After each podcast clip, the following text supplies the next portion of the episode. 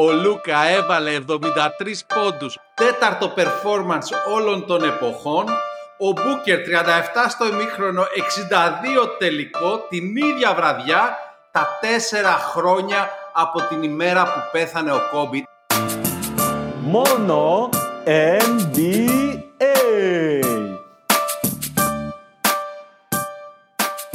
Ήταν η επέτειος του θανάτου του Κόμπι Μπράιαντ και μπήκανε όλοι μέσα σε Kobe Bryant mode. Και μπορεί να διαφωνείς και να πεις είναι τυχαίο. Ξέρεις γιατί δεν είναι τυχαίο; Γιατί και στη βραδιά που ήταν τα 18 χρόνια από τους 81 που έβαλε στους Raptors, τι είχαμε πάλι; Είχαμε τον Carl Anthony Towns να βάζει 62 και τον Embiid να βάζει 70. Τυχαίο.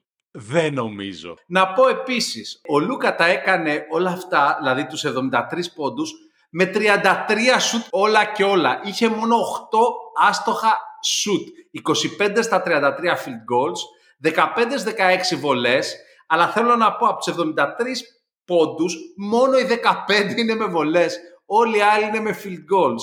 Και επίσης να πω ότι 25 στα 33 σημαίνει ότι κάθε φορά που παίρνει ένα σουτ ο Λούκα έβαζε 2,21 πόντους.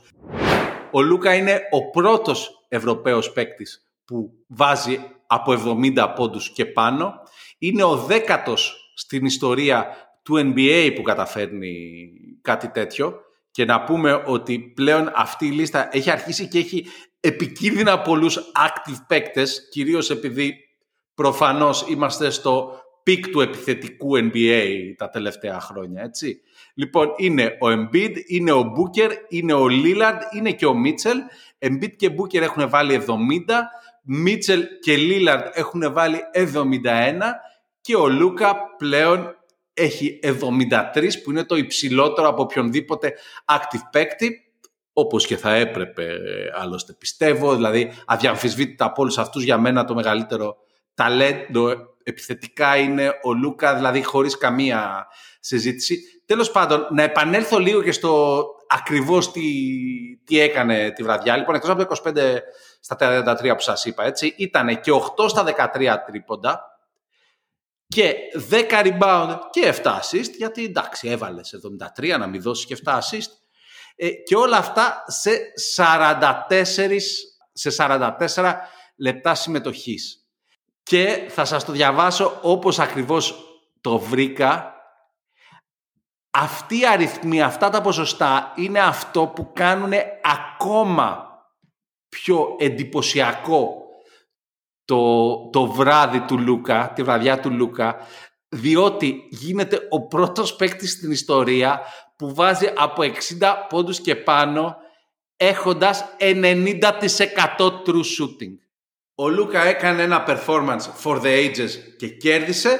Ο Μπούκερ έκανε ένα από τα performances της χρονιάς και έχασε αλλά όλα αυτά οχριούν μπροστά στο γεγονός ότι έχουμε πλέον όλους τους ψήφους για το All Star, όλους τους ψήφους του κοινού και ο Γιάννης, όπως λέγαμε και δύο επεισόδια πριν, ναι, είναι ο πιο δημοφιλής παίκτη στο NBA. 5,4 εκατομμύρια ο Γιάννης, 5,1 εκατομμύρια ο Λεμπρόν.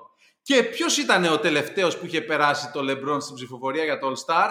ο Κόμπι Μπράιαντ. Πώς γίνεται να μιλάμε τόσο πολύ για τον Κόμπι που έχει να παίξει στο NBA 8 χρόνια και είναι νεκρός 4. Το μεγαλείο του Κόμπι παραμένει αδιαμφισβήτητο και ο τραγικός του θάνατος πρόσθεσε άλλο ένα επίπεδο θρηλυκότητα, θρηλυκότητας, δεν ξέρω αν υπάρχει λέξη, στο κιόλας τεράστιο legacy του. Και αφού τα είπα όλα αυτά, να περάσουμε και στο κομμάτι West All Stars, αφού πρώτα όμως ενημερώσω ότι η εγγραφή που ακολουθεί έχει γίνει πριν ανακοινωθούν οι πεντάδες των starters σε Ανατολή και Δύση και τα τελικά αποτελέσματα της ψηφοφορίας του κοινού. 10 λεπτά μόνο NBA, η All Star της Δύσης το ελληνικό-ολλανδικό πάνελ είναι πάλι εδώ. Μανολιανός, καλησπέρα. Καλησπέρα Παύλο, καλησπέρα στους ακροατές μας. Και σήμερα σας έχουμε τα δύσκολα παιδιά, γιατί η Ανατολή ήταν εύκολη. Τα γκάρ της Δύσης αυτή τη στιγμή είναι Λούκα και Κάρι.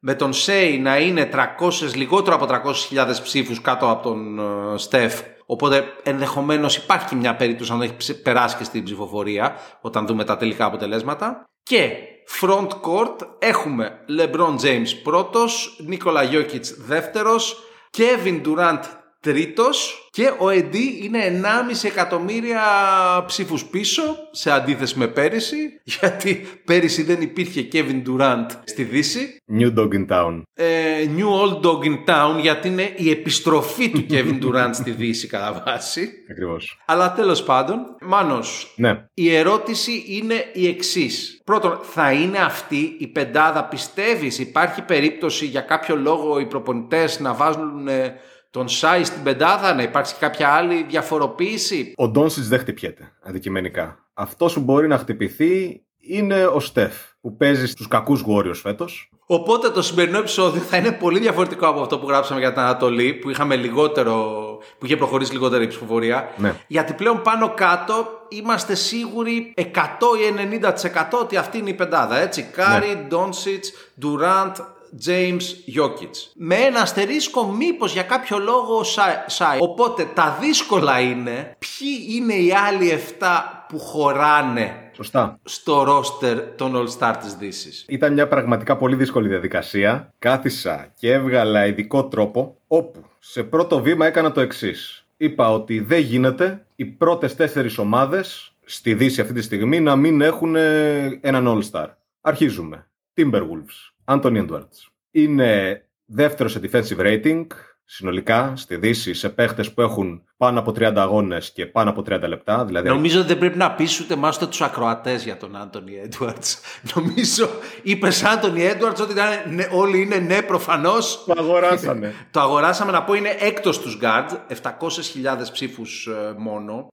25,9 πόντι, 5,4 rebound, 5 assist. Και πριν λίγες μέρες ένα κάρφωμα που θα το θυμάμαι για καιρό ενώ πεσόταν στο παιχνίδι κορυφή της ρακέτας πετάει Ναι. την- τον μαρκάρει ο άλλος πετάει την μπάλα στο καλάθι την παίρνει καρφώνει τι να πω δεν καταλαβαίνω πως δεν είναι κιόλας πιο δημοφιλής Είχε προσπαθήσει να το κάνει και στον Embiid αυτό, αλλά δεν τα κατάφερε. το έκανε ο Embiid μια μέρα μετά εν τω μεταξύ δεν ξέρω αν το δες ο Embiid Δεν το το έχω δει. έκανε τη μέρα μετά από τον Edwards το έκανε και αυτός σε παιχνίδι των Sixers τέλος πάντων Άντωνη, αγ- τον αγοράσαμε όλοι. Ο Αλ, δεύτερη ομάδα, ο KC. Όταν λέμε όλοι εμείς, παιδιά δεν είμαστε 100% σίγουροι έτσι, γι' αυτό μπορείτε να αφήσετε comment στο Spotify, όπου ποστάρουμε για το επεισόδιο αλλού κτλ. κτλ. Μην διστάσετε. Και να πείτε όχι φίλε, δεν είναι ο Άντωνι Edwards, πρέπει να πάει ο Κατ. Το ακούμε. Συνεχίζουμε. Καλά και οι δύο είναι το πιο πιθανό να πάνε ρε φίλε, δηλαδή δεν είναι ότι θα έχει έναν. Είναι η δικιά σου μέθοδος ότι θα πάρεις έναν από τις τέσσερις ομάδες. Δεν είναι ο Ναι, κανόνας σαν πρώτο, του NBA.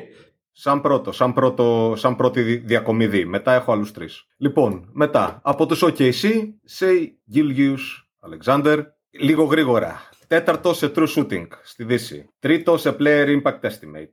Πρώτος, βασικά δεύτερος με 11 σε not Στη φαντασία μας την πασχετική πρώτος επίσης. Δεύτερος μαζί με το Jokic. Πρώτος είναι ο Jokic με 11,4 ας πούμε. Τέταρτος σε offensive rating. 31,1 πόντι. 5,6 rebound. 6,3 assist. 2,2 κλεψίματα. Για να καταλάβεις πόσο αγαπάει ο κόσμος τον Σέι. Δεν θυμάμαι αν το είπε ο Σίμονς ή αν το είπε κάποιος άλλος που ήταν καλεσμένος του Σίμονς. Αλλά χοντρικός το take ήταν ότι ρε παιδί μου μας λένε τόσα χρόνια ότι τι θα έκανε ο Τζόρνταν αν έπαιζε στο σημερινό NBA που δεν είχε τρίποντο. Και αυτός ο παίκτης που κάνει τα πάντα χωρίς να έχει τρίποντο υπάρχει στο NBA αυτή τη στιγμή είναι ο Σέι Γκίλγκους Αλεξάνδερ. Τέλος πάντων, ότι θα είναι All Star Osei ή στην πεντάδα ή στον πάγκο θα είναι All Star Osei, δηλαδή δεν υπάρχει καμία αμφιβολία. Νομίζω δεν χρειάζεται να πείσει κανέναν. Οπότε, τρίτη καλύτερη ομάδα της Δύσης. Είναι η Denver, έχουν το Jokic. Οπότε σε αυτή τη φάση συνεχίζουμε με Clippers. Όπου, ε, αν σε ρωτούσα ποιον θα έλεγες. Εντάξει, ο Κουάι Λέναρτ προφανώς. Το αγαπημένο σε όλους Cyborg, ο άνθρωπος χωρίς ψυχή, χωρίς να τον νοιάζει τίποτα, δεν καταλαβαίνει Χριστό, μπαίνει, σας δέρνει και θυμίζει και κόμπι σε πολλές φάσεις, έτσι, με, με τα μακρινά του σουτάκια. Είναι υγιής φέτος, τώρα. Οπότε όλες και οι τέσσερις πρώτες ομάδες εκπροσωπούνται. Τώρα, πάμε και μιλάμε για προσωπικά επιτεύγματα. Υπάρχει ένας παίχτης Τρίτος σε true shooting. Πέμπτος σε player impact estimate. Πρώτος rebounder στη λίγα, πάνω από 20 πόντι και 8 assist. 37 double-double, 12 triple-double. Οπότε νομίζω θες να βάλεις τον Ντομάντα Σαμπόνι στο All-Star Game, αν καταλαβαίνω καλά. Είναι ο Σαμπόνης, έχει αρνητικό net rating, για κάποιο λόγο. Αλλά Ε, οι Kings δεν είναι οι Kings. ναι, δεν είναι φέτος. πολύ καλή. Αλλά με αυτούς τους αριθμούς δεν νομίζω ότι μπορείς, δεν μπορείς να τον βάλεις. Είναι υποχρεωτικό. Πάντως να πω ότι από τους, ε, από τους Kings στις ψηφοφορίες είναι πολύ πιο δημοφιλής ο Fox που εντάξει είναι και ο, ο, ο Clutch Fox βασικά θα πρέπει να τον λες Ναι. ο οποίος είναι 513.000 ψήφους και ε, δηλαδή έχει 200.000 ψήφους παραπάνω από τον Domantas οπότε ε, και είναι και ο closer της ομάδας οπότε γιατί Domantas και όχι Και έχει και 28 ποντάκια, έτσι. Οπότε, δηλαδή, ναι, Ντομάντας το αγοράζω για όλους τους λόγους που είπες, αλλά εξίσου θα μπορούσε να είναι και ο Fox και μάλιστα επειδή φαίνεται ξεκάθαρα στους ψήφους ότι είναι πιο δημοφιλής, αναρωτιέμαι μήπως πάνε και οι προπονητές προς τα εκεί. Δεν ξέρω, θα δούμε. Επίσης ο Ντομάντας είναι πρώτος σε rebound. Πρώτος σε- σε double-double μαζί με τον Jokic. Ε, αυτά τα πράγματα νομίζω ότι πρέπει να τα, τα λάβουν υπόψη. Ναι, και ο Fox δεν έπαιζε στην αρχή της σεζόν. Έχεις δίκιο, ρε παιδί μου. Δηλαδή, και εγώ Ναι. συμφωνώ. Απλά βλέπω την απόκληση. Δεν έχει τις διπλάσιες ψήφους. Όχι. αλλά έχει 65% παραπάνω. Δηλαδή μου φαίνεται πολύ μεγάλη σε, σε δημοτικότητα ε, η διαφορά. Τον πάω τέρμα, ανάμεσά κοίταξε, τους. τον πάω τέρμα το Fox, έτσι. Δηλαδή ήταν δύσκολο να μην τον βάλω, αλλά δεν μπορούσα να διαφωνήσω με αυτούς τους αριθμούς που έχει ο Ντομάτας. Πάμε στο επόμενο που με πόνεσε ακόμη περισσότερο. Τρεις μας μείνανε. Πώς γίνεται μια ομάδα να είναι δέκατη και να πιστεύουμε ότι θα έχει δύο All-Star; Ο Άντωνι Ντέιβις λοιπόν για τον Μαναλιανό είναι ο δέκατος All Star της Δύσης και έχει και δίκιο δηλαδή. είναι ο μόνος από αυτούς που έχει πάνω από 2,5 τάπες και πάνω από ένα κλέψιμο. Βασικά όχι, έχει 2,5 τάπες και πάνω από ένα κλέψιμο. Ε, είναι ο μόνος που δηλαδή έχει, είναι και αμυντικά εκεί. 25,2 πόντι, 12,1 rebound πολύ κοντά στην ντομάτα που έχει 12,6. 3,8 assist, 2,5 τάπες, 1,2 κλεψίματα. Και κυπελούχος NBA φίλε μου, κυπελούχος NBA, πού τα πας αυτά; Τέλος πάντων, δεν θα μπω στη συζήτηση να κάνουμε για τους Lakers γιατί θα έχουν δύο All Star και εγώ πιστεύω ότι καλώς ή κακώς θα έχουν δύο All Star. οι Ναι. Lakers, τέλος πάντων, για συνέχισε. Έχουν μείνει δύο παίχτες. Λοιπόν, και να πω εγώ τι έχει στην ψηφοφορία που δεν έχει αναφέρει Ναι. ακόμα. Υπάρχει ο Αλπερέν Σενγκούν, μακάρι, δεν νομίζω, αλλά στηρίζω με τα χίλια. Υπάρχει ο Πολ Τζόρτζ, οκ. Προφανώς θα μπορούσε. Πιο φορμαρισμένη ομάδα τον τελευταίο 1,5 μήνα. Πολύ καλός παίκτης, καλή σεζόν. Τέλος πάντων. Βίκτορ Γουεμπανιάμα και Τσέτ Χόλγκρεμ. Και πραγματικά πιστεύω ότι θα πρέπει να συμμετέχει τουλάχιστον από τους δύο στο All Star Game. Είναι και δημοφιλής. Στο frontcourt ο Wemby είναι ο 8ο. Ο Τσέτ είναι ένατος. Αλλά ο Τσέτ παίζει στην OKC που ό,τι και αν θέλουμε να πούμε, με όποιον τρόπο και να το πεις, είναι contender πλέον. Δηλαδή, Είναι. είχαμε βγάλει ε, επεισόδιο με ερωτηματικό, πλέον δεν υπάρχει το ερωτηματικό πιστεύω. Πηγαίνετε να το Δηλαδή, δείτε, πηγαίνετε να το Δεν δείτε. ξέρω πόσους μήνες πρέπει να, να, να δίνουν σφαλιάρες όλη τη λίγα για να τους πάρουμε στα σοβαρά. Εκτός από αυτό, υπάρχει ο άλλος των Clippers, ο Harden. Δεν υπάρχει περίπτωση να το βγάλουν All Star, εγώ πιστεύω. Αν και, εντάξει, μαέστρος από τότε που αποφάσισε να μοιράζει μπάλα αντί να κρατάει μπάλα. Τέλος πάντων, Ξέρεις γιατί; γιατί; Γιατί την προδοσία αγα... πολύ αγάπησαν τον προδότη ουδείς. βαθύ, το κρατάω.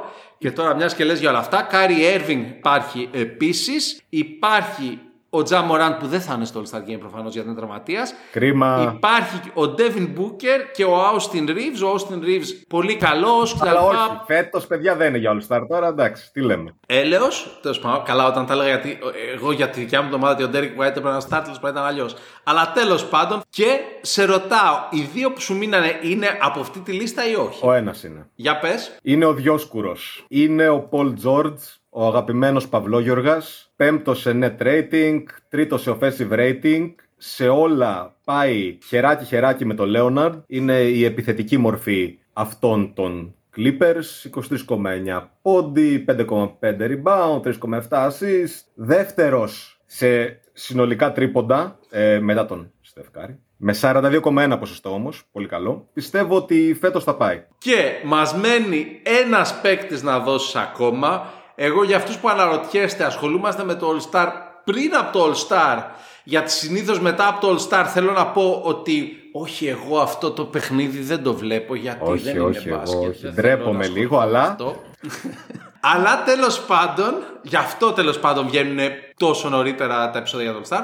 Λοιπόν, και ο τελευταίος σου All Star ποιος είναι στη Δύση; Λοιπόν, μέχρι τώρα ψήφιζα με το μυαλό μου και με τους αριθμούς. Ήρθε η ώρα να ψηφίσω με την καρδιά. Ένας από όλους αυτούς, τους παίχτες που εγώ είχα στο πουλ μου, με Σενγκούν μέσα, με Μπούκερ, με Κατ, με Fox, δεν έχει πάει ποτέ All Star. Είναι άδικο. Δεν θα κέρδιζαν ποτέ οι Nuggets χωρίς τον Τζαμάλ Μάρεϊ. Είναι μεγάλος παίχτης. Είναι finisher. Γλέντισε τους Celtics προχθές. Το αξίζει. Καλά, θα σου βάζα τώρα χειροκροτήματα γιατί συμφωνώ 100% αλλά μετά μου το χάλασες, οπότε δεν έχει χειροκροτήματα Τζαμάλ για την Murray. επιλογή Τζαμάλ Μάρεϊ. Γιατί δεν γίνεται. Δηλαδή, έχουμε δει τι μπορούν να κάνουν οι Nuggets χωρίς τον Τζαμάλ Μάρεϊ. Πόσο μακριά μπορεί να τους πάει ο Jokic. Η απάντηση είναι στα playoff δεν πάνε πολύ μακριά. Νομίζω ότι κανείς δεν θα αρνηθεί το πόσο δολοφονικός playoff player είναι ο Τζαμάλ Μάρεϊ. Μόλις άλωσε για την έδρα των Celtics ε, που δεν είχε αλωθεί ποτέ, όπως λέγαμε και στο προηγούμενο επεισόδιο. Λοιπόν, οπότε για ξαναπες τους 7 All-Star παγκίτες της Δύσης, τους δικούς σου. Άντωνι Έντουαρτ. Σε Γκίλ Αλεξάνδερ. Καουάι Λέοναρντ. Ντομάτα Σαμπόνι. Ντομάτας ποτέ ντομάτα. Άντωνι Ντέιβι. Πολ Τζόρτζ και Τζαμάλ Μάρεϊ. Ωραία. Και να πω ότι συμφωνώ με όλους, αλλά η λίστα είναι λάθος γιατί δεν έχεις το jet. Τον είχα στο πουλ μου, αλλά Δηλαδή είναι, είναι αυτό το δίκιο έχεις αλλά διαφωνώ. έβαλα όριο 20 πόντους. Οπότε ο Τσέτ δεν το περνάει. Και είναι καιρού και έχει καιρό. Οπότε, σωστή η λίστα σου, ενδιαφέρουσα η λίστα σου. Θα μπορούσες να έχεις και τον Σενγκούν, θα μπορούσες να έχεις και τον Χάρντεν που άλλαξε τη ροή της σεζόν των Clippers. Αλλά όλα όσα είπες σωστά, το μόνο λάθος είναι ότι στη χρονιά που έχει τους δύο πιο dominant rookies από την εποχή του Λεμπρόν και του Καρμέλο και για μένα και ο Χόλμπερν και ο Γουεμπανιάμα έχουν τα βάνει πολύ πιο ψηλό από τον Καρμέλο ε, δεν έχεις έναν από τους δύο και ποιον από τους δύο εγώ κάπως θα κράταγα και το, τον Τσέτ γιατί δηλαδή πραγματικά αυτό να είσαι κορμός ομάδας contender σε αυτή την ηλικία να παίρνεις και clutch shoot και να τα βάζεις να είσαι ο φόβος και ο τρόμος κάτω από τα καλάθια συγχρόνως ενώ ακόμα σου λείπουν 40 κιλά δηλαδή εγώ δηλώνω απεριόριστα φαν του Τσέτ αν δεν το καλέσετε κύριε Σίλβερ είναι λάθος Ευχαριστώ πολύ. Μην ξεχνάτε, δεν είναι μπάσκετ στο All Star συνήθως. Στα playoff παίζεται μπάσκετ σοβαρό. Μόνο NBA.